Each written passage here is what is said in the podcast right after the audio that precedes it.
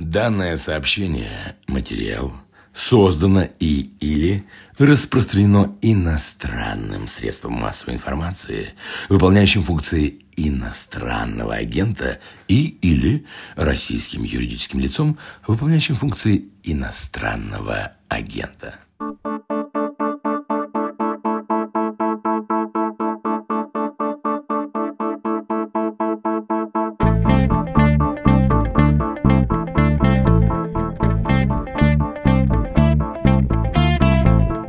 Вас огорошить, ну и, может быть, чтобы раздразнить ваш интерес, песня — это певица Лиза Монеточка, а данную композицию, материал, вы, скорее всего, никогда не слышали и, бог даст, никогда не услышите больше. Она посвящена общественному транспорту и изменению маршрутов в городе. В нашем городе проблемный вопрос возник, но мне по барабану пробки и час пик. Сети транспорта распутала давно, езжу на метро интернет-звезда И не надо больше занимать денег и сил. Езжу на такси так, стоп, припев всех этих сладкоголосых девочек-припевочек давайте все-таки включим в нашем выпуске чуть попозже. А сначала скажу, что вы слушаете «Что случилось?» подкаст о новостях, которые долго остаются важными. Меня зовут Владислав Горин. К чему все эти песни? К тому, что в Москве на днях изменили движение около двух сотен маршрутов общественного транспорта, и это очередной этап внедрения системы «Магистраль». Многие москвичи магистралью недовольны, потому что рушится привычный им мир, исчезают остатки прежние и, наверное, даже более уютные, потому что из детства Москвы. Ведь многие из действовавших до последнего времени маршрутов существовали с середины прошлого века. И есть уже такой невыносимо язвительный с коренным московским снобизмом приговор. Если все, что сейчас происходит, вам удобно, если вам это нравится, значит москвичом вы стали недавно. Так что получается, мы сегодня будем говорить о каких каких-то только москвичам интересных местечковых делах, что-то про общественный транспорт. Да, наверное, хотя и всем остальным, я думаю, будет интересно послушать. Во-первых, потому что у московской истории есть зеркальная ситуация, когда в совсем другом российском городе с участием, кстати, того же, что был в столице американского советника, ничего не вышло с общественным транспортом. Расскажем эту историю обязательно. Во-вторых, вот какой терзает вопрос. В новейшей истории России, когда власть делает что-то хорошее, многие все равно чувствуют горький привкус пищевой добавки под названием «А нас не спросили». И хочется спросить, может быть, можно как-то все-таки без нее обходиться? Ну и в-третьих, раздел «Прочее», пункт первый этого раздела, «Московская транспортная реформа». Это хоть хорошее дело-то вообще? Пункт второй, а певица Монеточка-то тут вообще при чем?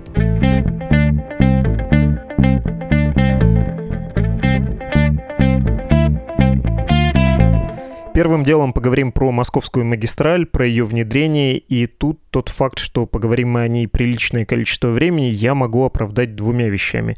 Во-первых, по нашей статистике, большинство слушающих этот подкаст все-таки живут в Москве, то есть локально здесь простительно.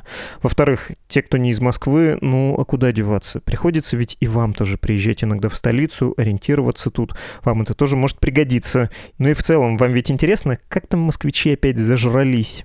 Первый из двух сегодняшних наших собеседников э, — урбанист, автор блога «Город для людей» Аркадий Гершман. Здравствуйте, Аркадий. Здравствуйте. Чувствуете, как тепло? Это, мне кажется, мы еще не начали, а уже где-то кипят люди, которые, во-первых, недовольны тем, что в Москве происходит с внедрением магистрали. Они бухтят, возмущаются, их можно понять. А во-вторых, я думаю, это кипят люди, которые думают, что москвичи опять свои проблемы первого мира решили обсуждать. У них-то все хорошо. Давайте поговорим про магистраль. Мне кажется, что, несмотря на то, что это не новый проект, можно о нем немножко рассказать. Можно я вас попрошу это сделать? Сделать и про историю, и про внедрение, и про принципы. В принципе, магистраль появилась лет шесть назад как, э, можно сказать, идея, что с общественным транспортом в центре Москвы все обстоит не очень хорошо. Что маршруты вроде как есть, но работают они плохо, и можно сказать, что сеть, которая дошла там до наших дней, это вот э, такой остаток э, советской еще маршрутной сети в центре города, которая там годами рубилась из-за внедрения, например, одностороннего движения, из-за отмены того и всего другого, попутно вводя вводились по каким-то там причинам новые маршруты, но все это делали без какого-то цельного понимания, зачем и как нам нужен общественный транспорт. То есть он вроде как был, все к нему привыкли, но для чего он нужен, какую задачу он решает, никто особо не задумывался. И, например, хороший ли маршрут тот, который там, не знаю, делает 10 кругов, чтобы довести человека из точки А в точку Б, вместо того, чтобы ехать по прямой улице, или, например, будет ли хорошим маршрутом тот, который стоит постоянно в пробках, и он, может, приедет, а может, и не приедет. Вот эти вопросы не задавались, и, собственно, в какой-то момент стало понятно, что пора бы их, наверное, задать. И, собственно, пять лет назад в Москве ввели первую версию магистрали.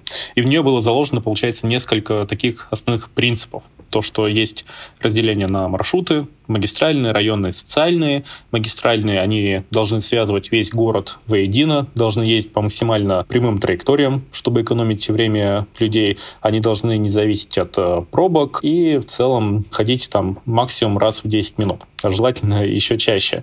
То есть в целом подход как э, в метро. То же самое, что минимум дублирования, простая навигация, часто ходящие маршруты, то есть чтобы не нужно было даже смотреть расписание, а просто пришел на остановку, и ты знаешь, что гарантированно уедешь доедешь э, и там доедешь за 10 условно минут в нужную точку, и неважно, час пик это не час пик, э, будний день, выходной день и так далее. Районные маршруты, они тоже составляли так костяк сети, но они все-таки менее востребованы, они скорее связывают отдельные районы, например, друг с другом, с метро или другие такие важные точки районного масштаба. Но у них уже более редкое расписание. Например, в час пик они могут ходить часто, а вне час пик уже не так часто. Социальные же маршруты, они призваны обеспечивать доступность разных объектов, например, объезжать все поликлиники района, МФЦ, школы, школы, то есть э, такие маршруты ради полутора человек в час. То есть вообще выгоднее было бы возить таких людей на такси, потому что работа одного автобуса стоит, по-моему, порядка 10 миллионов э, рублей в год. И чтобы они ездили, перевозя там какое-то минимальное количество людей, это не очень выгодно. Но вот в Москве, я так понимаю, чиновники и политики пришли к решению, что нет, мы должны это делать. И так появились у нас социальные маршруты. И вот, собственно, было несколько еще версий такой магистрали в центре города. То есть вот ее запустили 5 лет назад. Спустя год с внедрением новых там выделенных полос, с введением новых э, транспортных хабов ее чуть подкорректировали. И мне кажется, в течение там даже последующих лет, вот до нашего времени тоже вносили какие-то минимальные изменения, потому что жизнь всегда показывает, что работает, а что не работает. И иногда нужны инфраструктурные решения, иногда нужно менять немного там следование маршрутом и так далее. И, собственно, вот мы перешли в 2021 год, в ноябрь, и магистраль, ее принципы начали внедрять уже в остальной Москве, начали с юга города, но на самом деле изменения затронули другие некоторые районы, например, магистральный маршрут М3, который ездил с востока на запад города, его немного изменили. В Сити запустили новые магистральные маршруты, ну и так далее. Но все-таки основные изменения коснулись именно юга, и там тоже внедряют вот эти вот разделения на социальные, районные и магистральные маршруты, и меняют инфраструктуру, внедряя выделенные полосы, улучшая их, перетаскивая остановки. И самое главное нововведение, чего, собственно, раньше не было, это зонирование всего города, то есть чтобы человек, видя номер маршрута, понимал, куда он будет ехать. То есть, например, вот для юга города выделили девятый номер, что маршруты, которые начинаются на девятку, они едут, собственно говоря, вот на юг. И дальше с внедрением магистрали в других районах, собственно, эта система будет раскрывать свой потенциал, что в каких-то округах будет там семерка, например, в каких-то двойка, однерка и так далее. Это вот абсолютно новое решение, которого не было при запуске первой магистрали, и оно, конечно, мне кажется, вызвало больше всего непонимания, потому что зачем менять номера, мы же к ним привыкли. Да, очень много эмоциональной критики, я вас хотел попросить покритиковать э, магистраль, в том числе с профессиональной точки зрения, потому что я с этим справиться не могу. Во-первых, я новый москвич, э, пару лет не живу в столице, и для меня переезд в Москву и то, на каком уровне здесь транспорт, ну, про метро все знают, наземный, было большим удивлением, то, насколько хорошо это финансируется, насколько это логично сделано. Я из тех, над кем сейчас коренные москвичи смеются, когда говорят, что, да понятно, вам-то нравится, вот вы только переехали, вам удобно, вы люди, ходящие по приложениям по Москве, а мы помним с детства эти маршруты. Ну вот если отвлечься от эмоций и от э, восторга неофита, за что можно покритиковать нынешнюю систему, что в ней не так сделано? Ну, смотрите, сейчас прозвучало несколько тезисов, начну по порядку. То, что в Москве транспорт работал относительно других городов России хорошо, это так. Но ориентироваться нужно не там на последних из списка, а все-таки на лучших из лучших. Если мы будем сравнивать э, транспорт Москвы даже, не знаю, с Прагой, с Варшавой и с другими постсоветскими городами, там, например, Восточной Европы, мы поймем, что в Москве транспорт не такой уж и хороший. И в первую очередь страдает именно логика и системность. То, что люди привыкли, что как-то где-то ходят, не значит, что это ходит хорошо.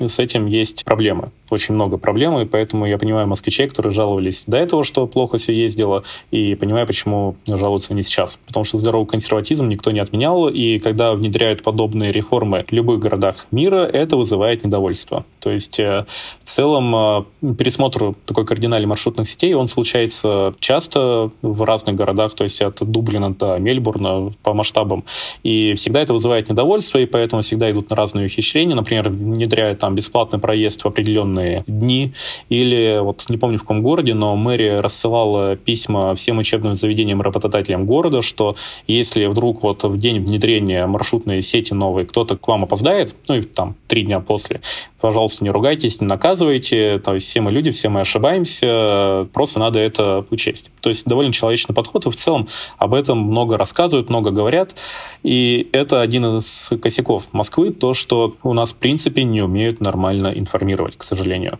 Вот, например, запуск первой магистрали, там, по-моему, об изменении маршрутов сообщили за три или пять дней до запуска. То есть это было просто для многих неожиданностью, что они пришли и что-то поменялось. Но центр Москвы спасало то, что там настолько отвратительно работал наземный общественный транспорт, что у него практически не было пользователей, поэтому это мало кто заметил. Поэтому буря недовольства, она прошла довольно быстро. И сейчас, если мы будем смотреть на статистику, там пассажиропоток увеличился, по-моему, в пять раз где-то, даже несмотря на пандемию. То есть в целом э, сейчас некоторые уроки были учтены, и, например, карту новых изменений все-таки выкатили заранее, и там за месяц было понятно, что что-то поменяется. Но, опять же, это все в основном происходило в сети, об этом говорили СМИ, но, например, информации на остановках практически не было. Внутри общественного транспорта тоже особо об этом никто не рассказывал, и для многих, несмотря даже на те попытки информирования, которые были, для многих это стало неожиданностью, а неожиданности пугают, и неожиданности вызывают справедливый гнев. И, кстати, не только ведь сами пассажиры недоумевали. Очень часто, когда внедряют такие вещи, путаются сами водители. То есть они едут по совершенно новым маршрутам, они их не знают, поэтому проезжают остановки, еще что-то делают. И натренировать всех э, водителей тоже требует э, времени. Иногда для них даже делают специальную навигацию, чтобы они не путались на новых улицах, например. Этого сделано не было.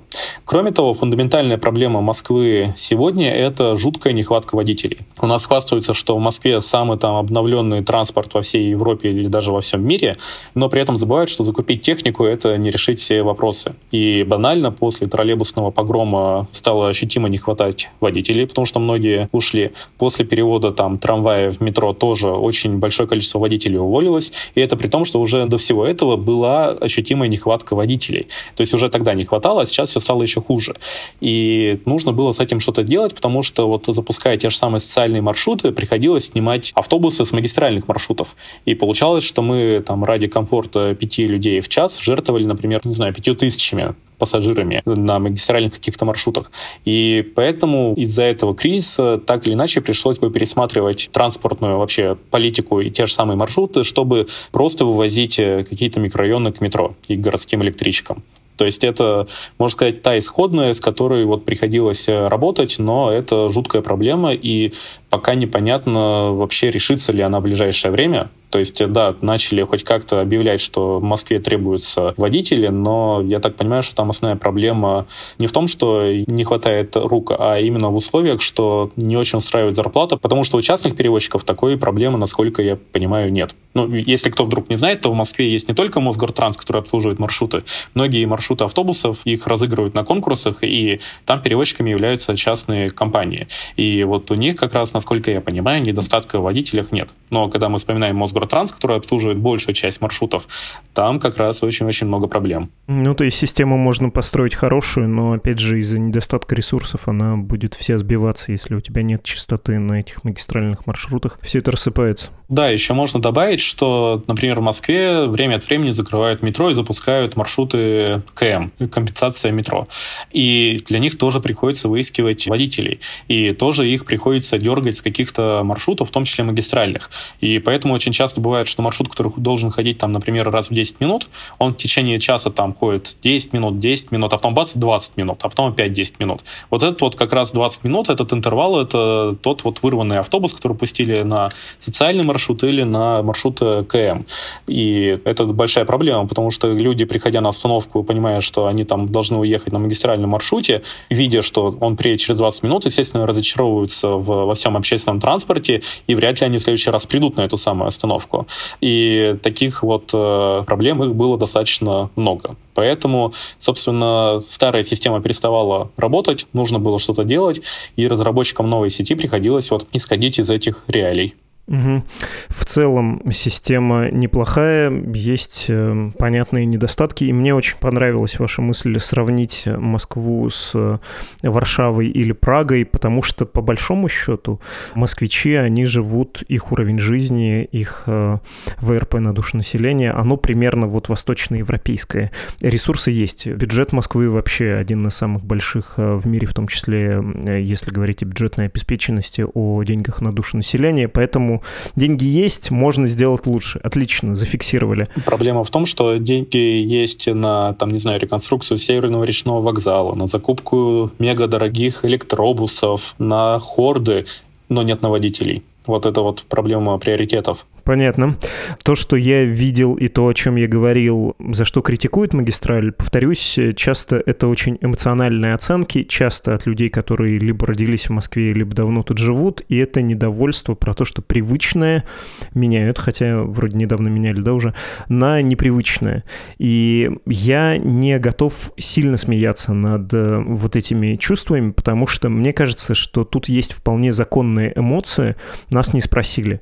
Это, мне кажется, кажется, вопрос, который становится уже классическим в этом подкасте точно. Я как-то кого-то спрашивал уже про это. Про вот эту манеру московских чиновников, э, технократов, такую волонтаристскую, оторвана от нужд потребителей, не спрашивая никого, часто внезапно причинять добро. Насколько это важная штука и можно ли без нее? У москвичей действительно есть травма и какой-то там светлой России будущего. Нам перед тем, как э, что-либо делать в Москве, нужно будет вообще проводить большую терапию и налаживать э, процесс э, вообще обсуждения разных проектов, начиная от благоустройства двора, заканчивая действительно запуском транспорта.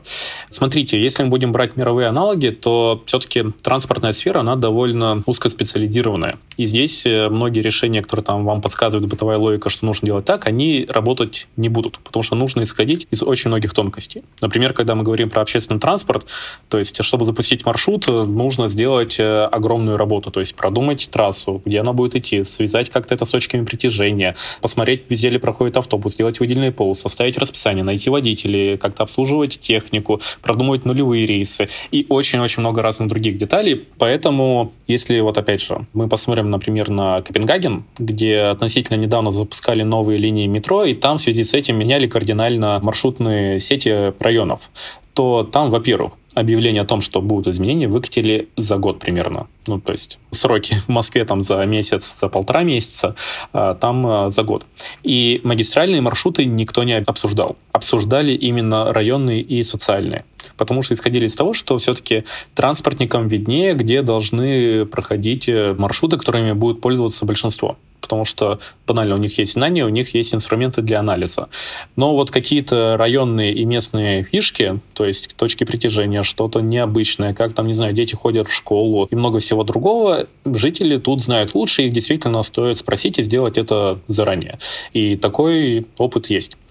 В Москве, насколько я понимаю, все-таки людей частично спрашивали, просто это делали не в виде каких-то воркшопов или прямых вопросов, а скорее через э, опросы «А «давайте порассуждаем, каким должен быть транспорт». И в плане нумерации, и в плане схем, то есть были интервью. Про нумерацию и систему построения, насколько я помню, был вообще большой опрос от самого департамента транспорта, и они его выкладывали в открытый доступ. Просто никто не говорил, что это для запуска новой модели, чтобы, видимо, не было спекуляций. Но, тем не менее, на что-то опирались при этом. Кроме того, был большой анализ данных, то есть людей как бы спросили, но не напрямую, а через использование данных тех же самых сотовых операторов, чтобы понимать там, как люди перемещаются, где они ночуют, где они работают и так далее. Но, тем не менее, действительно есть проблема, что как такового офлайн и привычного для всех обсуждения его не было. Я скажу гиперссылкой. Мы просто во второй части со вторым собеседником это разжуем. Тут даже важно не то, что человек выскажет свое мнение и как-то будет скорректирована система. Действительно, это должны делать квалифицированные люди, а потребители, они не обязаны в этом разбираться. А сколько вопрос вовлеченности, да, сколько вопрос твоего согласия на то, что изменения происходят, это просто делает жизнь комфортнее и создает иллюзию, ну или не иллюзию, а просто создает атмосферу управляемости ситуации. Я хотел бы уточнить этот свой вопрос. В России реально ли что-то делать э, аналогичное копенгагенскому опыту? Потому что я, кажется, тоже я где-то это рассказывал в одном из наших выпусков. Мне пересказывали логику людей, которые работают в московской мэрии. Они считают, что нужно в любые изменения ввязаться, а там разберемся. Сносим киоски, бумажки потом как-нибудь оформим. Плитка, бордюр, бордюры, вот это все не важно. Главное начать, потому что если ты будешь долго собираться, ты утонешь в бумагах, согласованиях, плюс кто-то испугается. Например, народные реакции. Наша власть так устроена, что она себя часто на самом деле неуверенно чувствует, и если есть существенный народный отпор, существенное народное недовольство, никто разбираться не будет. Лучше закроем, нич- ничего не трогайте, не надо, вот не надо народ тормошить. И таким образом изменения не происходит. В России можно сделать по-людски или нет? Режим спецоперации или наоборот, ничего не делаем? Сделать нормально можно, но сложно и, скорее всего, это будет довольно долго. Но, скажем так, в городах там э, в районе 500 тысяч, где все-таки люди чуть ближе к друг другу, где вот нет этой разорванности, там, чиновники, люди, политики, обычные горожане, там, э, бизнес-чиновники, где все-таки все знакомы через одно рукопожатие друг с другом, там обычно процесс диалога идет куда проще, и тут можно вспомнить то же самое благоустройство, потому что в России сейчас есть довольно большой опыт э, соучаствующего проектирования, но в Москве он совершенно не применяется. То есть именно в Москве нанести добро, а во всей остальной России, там, будь то, не знаю, Казань или Гаврилов Посад, э, там это, оказывается, вполне себе работает, и лучшие европейские практики, они применимы, оказывается, и у нас тоже. Угу, хорошо, спасибо огромное. Не за что. Это был Аркадий Гершман, а сейчас объяснение про монеточку. Лизавета Гордымова, она же Монеточка, как вы, возможно, знаете, родом из Екатеринбурга. И до песни «Если б мне платили каждый раз», до ее вот этой грандиозной совершенно славы, когда Лиза была ниже еще облаков, но уже на пути к вершине славы, она устроилась на несколько месяцев поработать на один екатеринбургский телеканал. Там она, простите за каламбур, спелась с местной поэтессой Сашей Аксеновой, и они не то фитом, не то дуэтом делали раз в неделю одну композицию. Тему брали из местной новостной повестки и выходило все это в эфир последним аккордом в итоговой еженедельной программе, которую вел некто Владислав Горин. В городе в то время как раз готовили и, сообщу фальшстартом, провалили транспортную реформу по типу московской магистрали. Почему провалили? В том числе из-за тех настроений, которые сумела выразить поэтесса Александра Аксенова, она же Саня, она же коренная обитательница родного для группы Чайф района ЖБИ, она же частая пассажирка автобуса номер 27. Если вслушаетесь в текст, вы сейчас поймете эти настроения. Они, в общем-то, важны и тоже интересны. Так что давайте слушать. Слова Аксеновой монеточки, музыка монеточка, а еще перестроечная песня про два кусочка колбаски. Проорали ночью связки Под скандальный шум соседских батарей Схема транспортной развязки нынче тем больнее и острее. Ты сказал, чего ж ты, Саня, ну доедешь с пересадками домой. А я против полигами. Вы оставьте мой родной двадцать седьмой. Схема транспортной развязки у тебя лежала на столе. Ты рассказывал я не верила тебе. В нашем городе проблемный вопрос возник, но мне по барабану пробки и час пик. Сети транспорта распутала давно, Я езжу на метро. Но меняются проблемы, бегут года, один день и ты интернет-звезда. И не надо больше занимать денег и сил, Я езжу на такси. Схема транспортная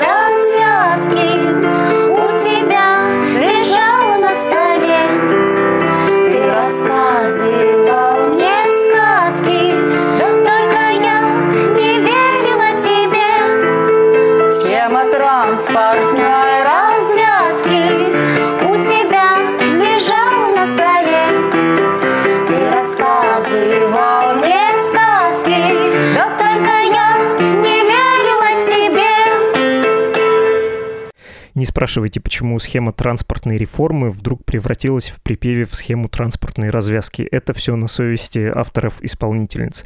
Реформа в Екатеринбурге, как я уже сказал, провалилась, и сейчас мы это обсудим с одним из авторов реформы, архитектором и урбанистом из Екатеринбурга, автором проекта «Живые улицы» Владимиром Злоказовым. Владимир, привет! Привет. Я тебе написал, когда с просьбой поговорить для подкаста, я сказал, кажется, что, мол, пишу тебе как будто бы из 2016 года, когда мы с тобой много, я как журналист, ты как один из авторов транспортной реформы в Екатеринбурге, разговаривали.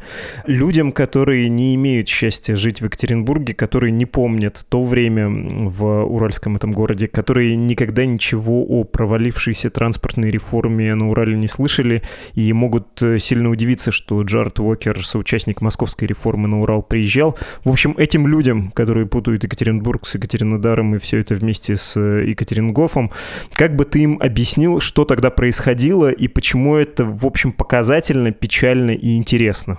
Ну, в Екатеринбурге примерно с э, начала десятых годов был достаточно прогрессивный зам главы администрации по транспорту Евгений Липович, который был открыт к разного рода новым идеям, и в том числе к идее реформирования маршрутной сети общественного транспорта. Ну, прежде всего, он был к ней открыт как к возможности оздоровления всей системы общественного транспорта, потому что ни для кого не секрет, что она, в общем, глубоко убыточна, неэффективна, теряет пассажиров и вообще идет к своему постепенному угасанию.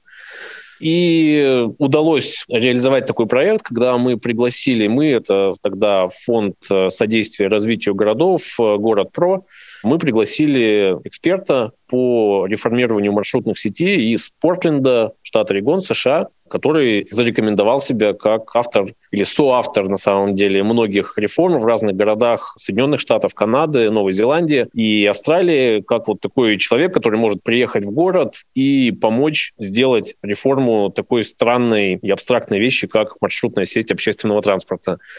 Но, к сожалению, в Екатеринбург он прошел достаточно далеко по этому пути, но не дошел до финиша этого пути и реформу в итоге не реализовал. Ты говоришь про фонд «Город Про». На самом деле это три человека, ты один из них, и такие городские активисты, энтузиасты, общественники в чем-то. И сложилась такая интересная ситуация, что чиновники в какой-то момент отступили на задний план, они не хотели входить в конфликтную ситуацию, а вы, наоборот, взяли на себя роль людей, в общем общем-то, даже почти политический такой у вас появился функционал, и стали разговаривать и объяснять, почему это нужно сделать.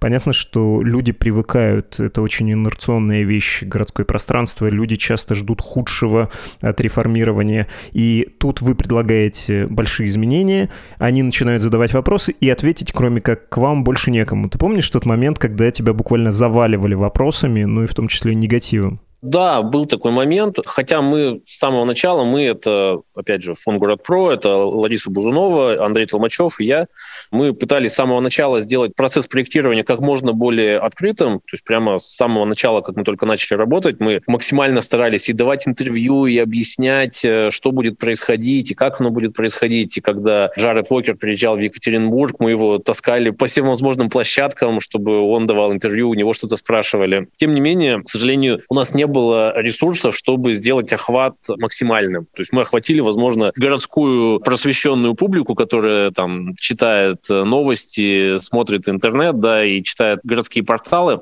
И да, у нас было какое-то количество сторонников, которых мы приобрели таким образом. Но мы, к сожалению, не захватили широкую аудиторию, и особенно мы не захватили широкие слои пассажиров общественного транспорта. И да, в какой-то момент, когда город официально объявил, что вот там в январе это случилось, что, значит, летом мы поменяем такие-то маршруты, и причем там еще они, как обычно, сделали такой замечательный пресс-релиз, что отменяются 100 маршрутов общественного транспорта. И где-нибудь мелким шрифтом, да, что вводятся новые маршруты. то этот был такой, да, поворотный момент, когда просто был шквал э, критики от людей, которые часто совершенно не понимали, что конкретно предлагается, в чем будет польза всей этой реформы. То есть просто был такой прям большой вал негатива. Вообще интересно, что и у городской администрации, и у региональной были свои большие пропагандистские машины, но они даже их не подумали включить. Э, не было подготовки к этой кампании, и, повторюсь, вы оказались на переднем крае.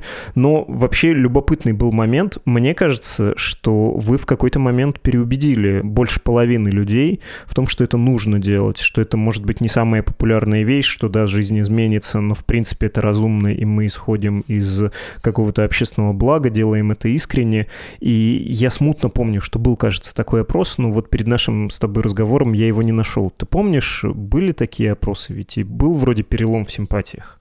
Ну, я не следил прям детально, потому что опросов действительно было много. Опять же, с разной степенью корректности, можно сказать, что они проводились. Я не помню, была ли какая-то прям достоверная социология от каких-то прям социологических служб.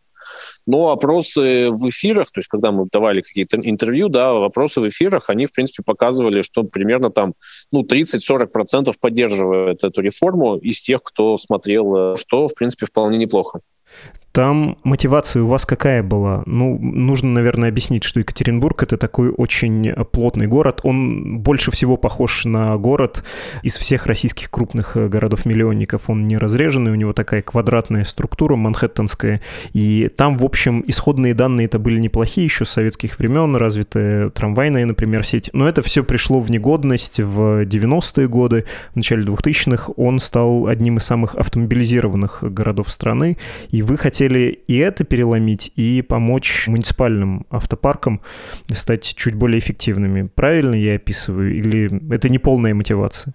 Ну, скажем так, наша мотивация состояла в том, чтобы гармонизировать, сбалансировать транспортную систему Екатеринбурга, чтобы она не была настолько автомобилецентричной, чтобы в городе можно было жить, не имея автомобиля, и при этом не чувствовать себя в чем-то ущемленным. И важной частью в движении к такого рода цели является улучшение системы общественного транспорта. И тут надо сказать, что не то чтобы система общественного транспорта как-то деградировала в 90-е, ну, как бы энтропию никто не отменял, любая система, и в том числе система маршрутов, она имеет свойство постепенной деградации. Потому что, во-первых, систему маршрутов, как правило, ее очень редко придумывают как единое целое с самого начала. То есть маршруты, они постепенно появляются, да, с развитием города, они меняются, они там продлеваются, укорачиваются, появляются какие-то разветвления у них. И, в общем-то, о системе маршрутов Екатеринбурга никто никогда не думал как о чем-то едином.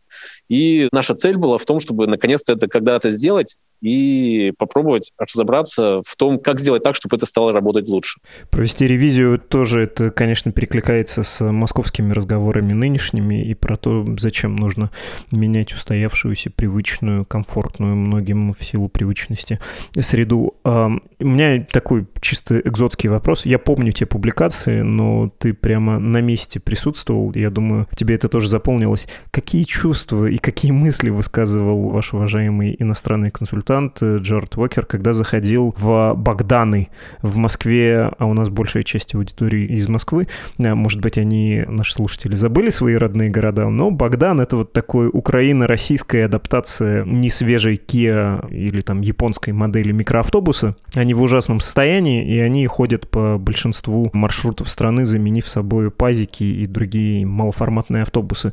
Чего он говорил, когда заходил, и что он говорил про Екатеринбург, про его финансовые возможности, про то, как тут сделать нормальный транспорт? Надо сказать, что он не был чем-то особо шокирован. Все-таки он был в разных городах и много чего повидал. И кроме того, в Соединенных Штатах, где он живет, тоже далеко не весь общественный транспорт находится в идеальном состоянии. Все-таки хороший общественный транспорт – это удел урбанизированных центров, а в малых городах, ну, как правило, не то чтобы на него жалко смотреть, но тоже он живет не самым лучшим образом. В первую очередь он обращал внимание на неэффективность использования ресурсов, что люди вынуждены заталкиваться в маленький автобус, когда вот буквально параллельным курсом идет э, двухвагонный полупустой трамвай. И почему это происходит? Потому что вот этот маленький автобус, он ходит там раз в 7 минут, а трамвай ходит раз в 20 минут. Естественно, люди ждут не того, где больше места, да, а тот, который быстрее их увезет. И, ну, собственно, что мы и пытались сделать, да, мы пытались реализовать сеть высокочастотных маршрутов на основе наиболее мощных по провозной способности видов транспорта. То есть, в первую очередь, усилить трамвай, усилить троллейбусы, усилить большие автобусы. А вот эти все Богданы и прочие автобусы сделать так, чтобы они использовались на маршрутах, где нет высокого пассажиропотока, то есть они занимались бы тем, что подвозили бы, может быть, пассажиров к маршрутам, где работают подвижной состав большой вместимости.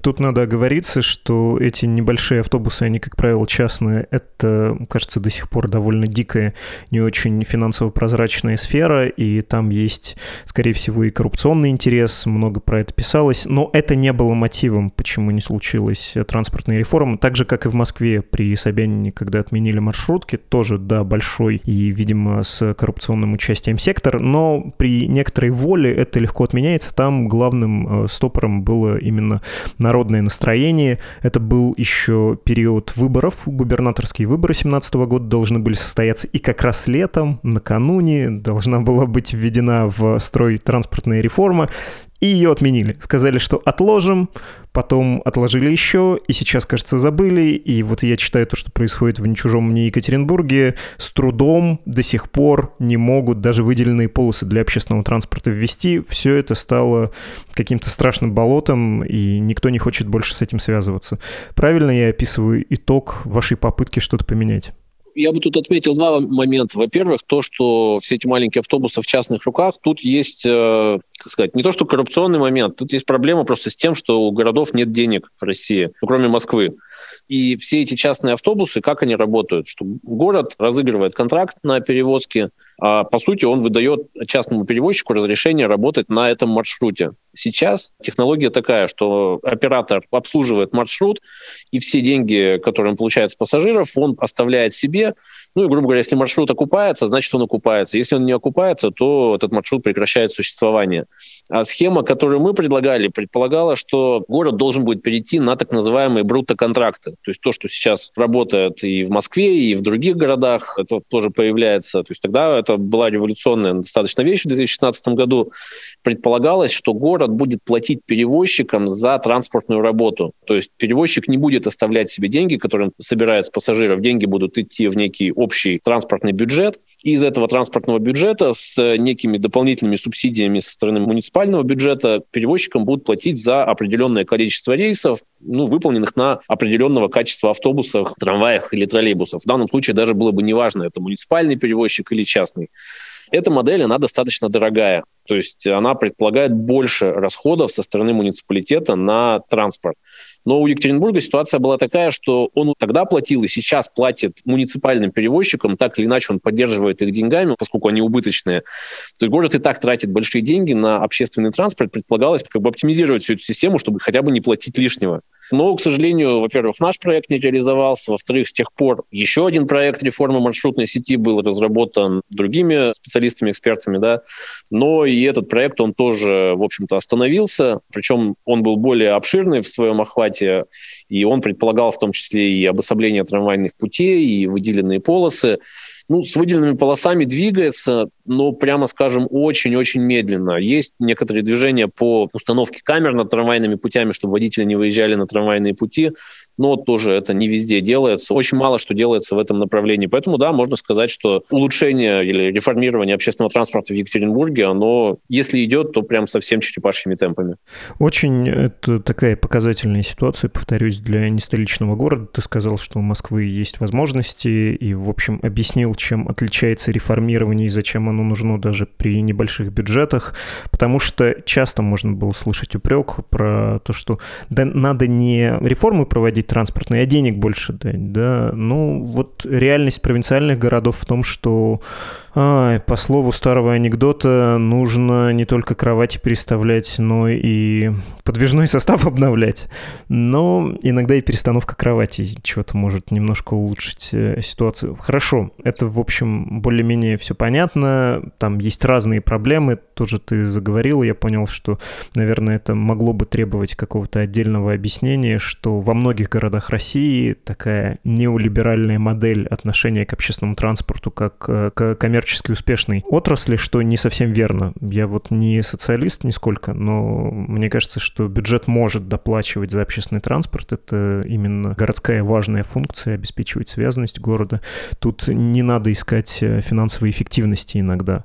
То есть э, можно быть убыточным, просто эффективным по-своему, хорошо перевозить э, людей. Можно быть убыточным, но можно быть убыточным, во-первых... Не расточительно. Не расточительно, во-вторых, все-таки оставаясь полезным. Плохо быть одновременно и убыточным, и терять как бы свою полезность для горожан. Вот это действительно плохая ситуация.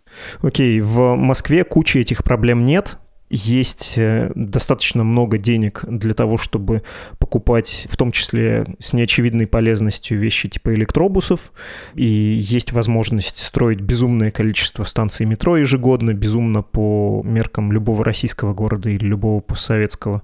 Есть возможность принимать решения, и это властный ресурс, никого не спрашивай, и проводить их, несмотря ни на какое бухтение. В этом смысле Екатеринбург более плюралистичный город. Но все-таки, если попробовать делать делать выводы. Вы и городская администрация, когда проводила ту реформу, кажется, немножко ошиблись. Кажется, в какой-то момент начали советоваться с людьми о том, в чем они некомпетентны. Как бы ты сейчас построил это? Что бы ты стал спрашивать у людей, чтобы избежать двух крайностей? Не спрашивать о том, чего бы вы хотели, потому что человек всегда скажет, оставьте как есть, увеличьте количество автобусов, желательно, чтобы это было бесплатно, и желательно, чтобы вообще в автобусе со мной никто больше не ехал. Другая крайность — это вот этот московский стиль причинения добра. Мы ни с кем не посоветуемся, мы возьмем и введем если вы будете бухтеть, мы будем говорить, что вы какие-то не такие пользователи, а мы на самом деле лучше вас все знаем. И мы вам построим светлое будущее, точнее светлое настоящее. Но это тоже плохой вариант, потому что, с одной стороны, люди перестают чувствовать себя горожанами, они чувствуют себя населением, им вообще неприятно, хочется что-нибудь сломать даже в новом автобусе, а не считать его своим. Ну и вообще при таком подходе легко промахнуться с тем, что ты делаешь, не угадать со спросом, даже если ты вроде хорошо считал. Как между двумя этими крайностями пройти? Говорят, что с возрастом люди становятся более циничными, но я не стал бы говорить, что мы сделали ошибку, что мы начали советоваться с людьми. Тут есть две крайности. То есть гипердемократичность, может со всеми посоветоваться, но в итоге просто процесс растянется настолько, что он может вообще никогда не закончиться.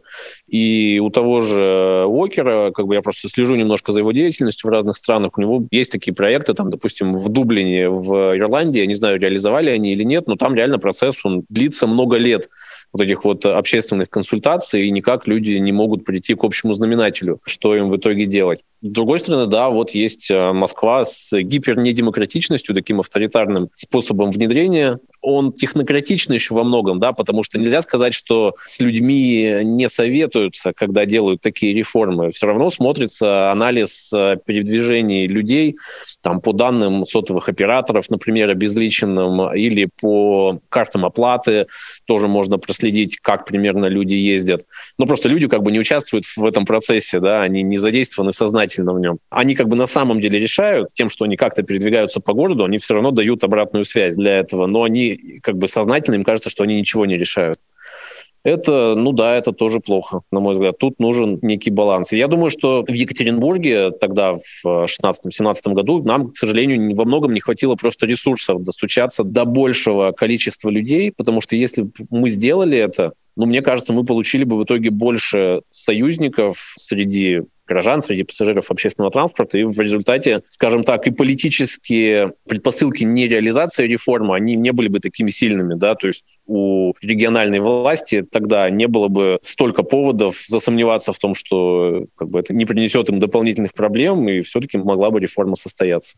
Ну, по большому счету, все равно внесение каких-то изменений – это всегда проблема. Не очень понятна мотивация у многих э, людей во власти, у чиновников. Не будем забывать, что самая выгодная стратегия для чиновника – ничего не делать. Если ты чего-то делаешь, ты всегда рискуешь.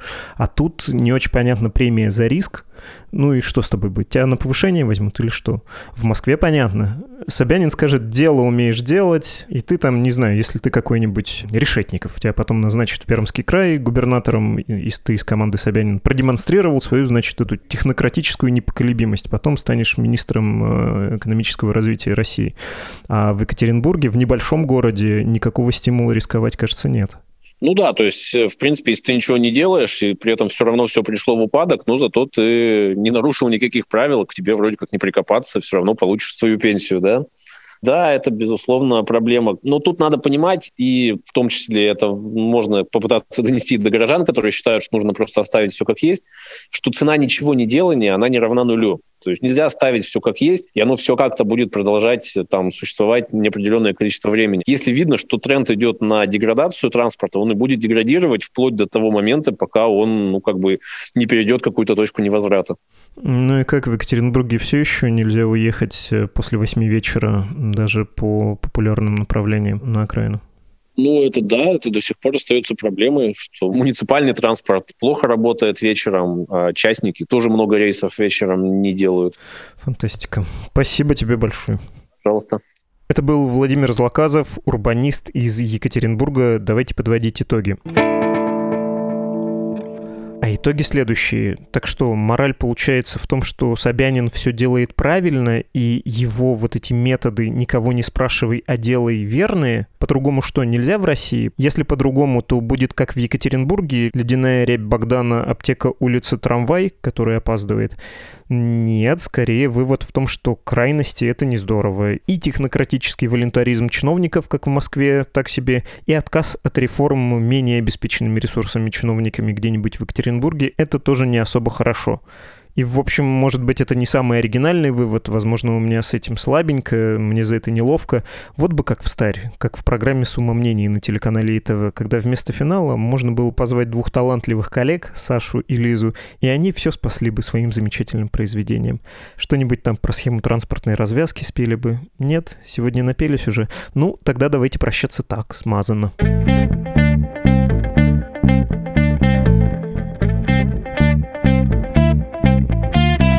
был подкаст о новостях, которые долго остаются важными. Он называется «Что случилось?». Подписаться на него можно на любой удобной лично для вас платформе. Apple Podcast, CastBox, Spotify, Яндекс.Музыка, Google Podcasts, а еще YouTube и собственный плеер Медузы и прочее, прочее. Все, что вы сейчас слышали, оплачено вами. Мы принимаем пожертвования на страничке support.meduza.io и каждый, кто жертвует нам деньги, творит своими руками историю. Не должна была Медуза пережить лето, а по вашему велению, по вашему хотению, по вашей воле. Гляди-ка, скоро до зимы доковыляем, и ваши вопросы принимаем уже к новогоднему выпуску. Если вы хотите кого-то из специалистов о чем-то спросить, чтобы мы этот вопрос им задали, а потом включили в новогодний эпизод, пожалуйста, напишите нам на адрес подкаст собакамедуза.io. Спите спокойно, дорогие Уралмаш, Химмаш, Эльмаш и все остальные районы, города и области страны. Пока. thank you